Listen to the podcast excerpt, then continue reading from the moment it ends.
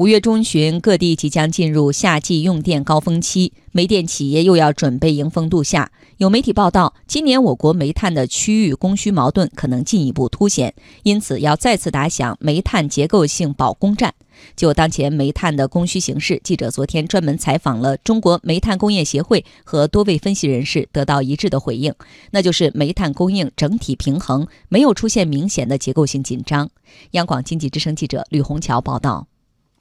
媒体引用中国煤炭工业协会副会长姜志敏的话说，目前全国煤炭总体供需平稳，但气候因素、煤炭转运能力及市场预期对短时供需平衡的影响越来越大。随着去产能和南方小煤矿退出，原煤区域供需矛盾将进一步凸显。对此，记者联系了姜志敏本人，他告诉记者，自己这番话是较早前说的，目前煤炭的供应并没有出现明显的结构性紧张。现在供需还是应该说总的来讲基本平衡的事，结构性紧张主要是考虑到咱国家幅员比较辽阔嘛，加上咱们大的调运呢，会受一些铁路运输的制约。现在不没有出现那个局部供应紧张的问题嘛？现在有关部门也在做工作，提高铁路运力的嘛，发挥释放先进产能作用嘛，不能一两句话跟你说清楚这些事儿。值得注意的是，4月初，福建、广东、浙江等煤炭进口省份都对进口煤重启了限制措施。我国4月份煤炭进口同比和环比也都出现了一定程度的下降。与此同时，国内部分产区煤价、公路运价上涨，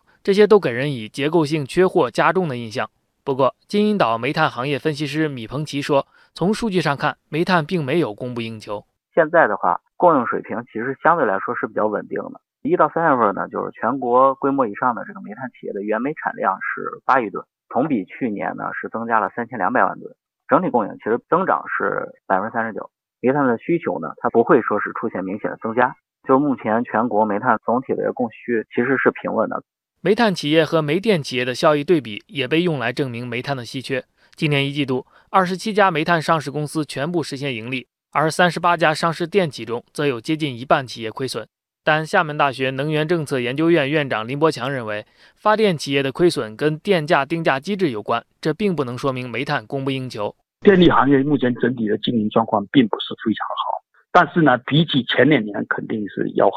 比起1314那就是很差了。1314电力行业就是印钞机啊，那时候煤炭跌了很多，电力价格并没有往下调那么多。目前这个电力行业有时亏损，其实更重要原因还是价格机制的问题。当然，还是有人会担心，如果接下来煤炭供给趋紧，这个夏天会不会再次出现拉闸限电现象？米鹏奇判断可能性不大，因为用电大户其实一般都是工业范围。现在呢，到了夏天的时候，不管是能化还是钢铁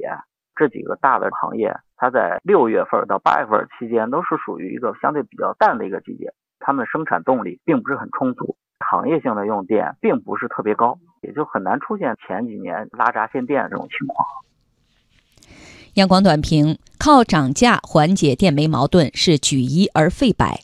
一定时期内，火电仍将是我国电力的主要来源，与此相应，煤电矛盾也将长期存在。煤企效益好，电厂成本就高，反之，电厂要想效益好，就得压缩煤炭价格。也有人提出，只要涨一涨电价就能让双方都满意，但是电价的高低几乎关系到所有企业的负担水平。眼下从中央到地方都在大力推进3去1降1补，不少地方都把降电价作为降成本的途径之一。这样的背景下，为了个别行业而反其道行之涨电价，实在是举一而废百，不可取。煤电矛盾如同一个跷跷板，两方的利益无法长期平衡，这是市场规律。只有通过签订电煤中长期合同等做法，尽量减少波动。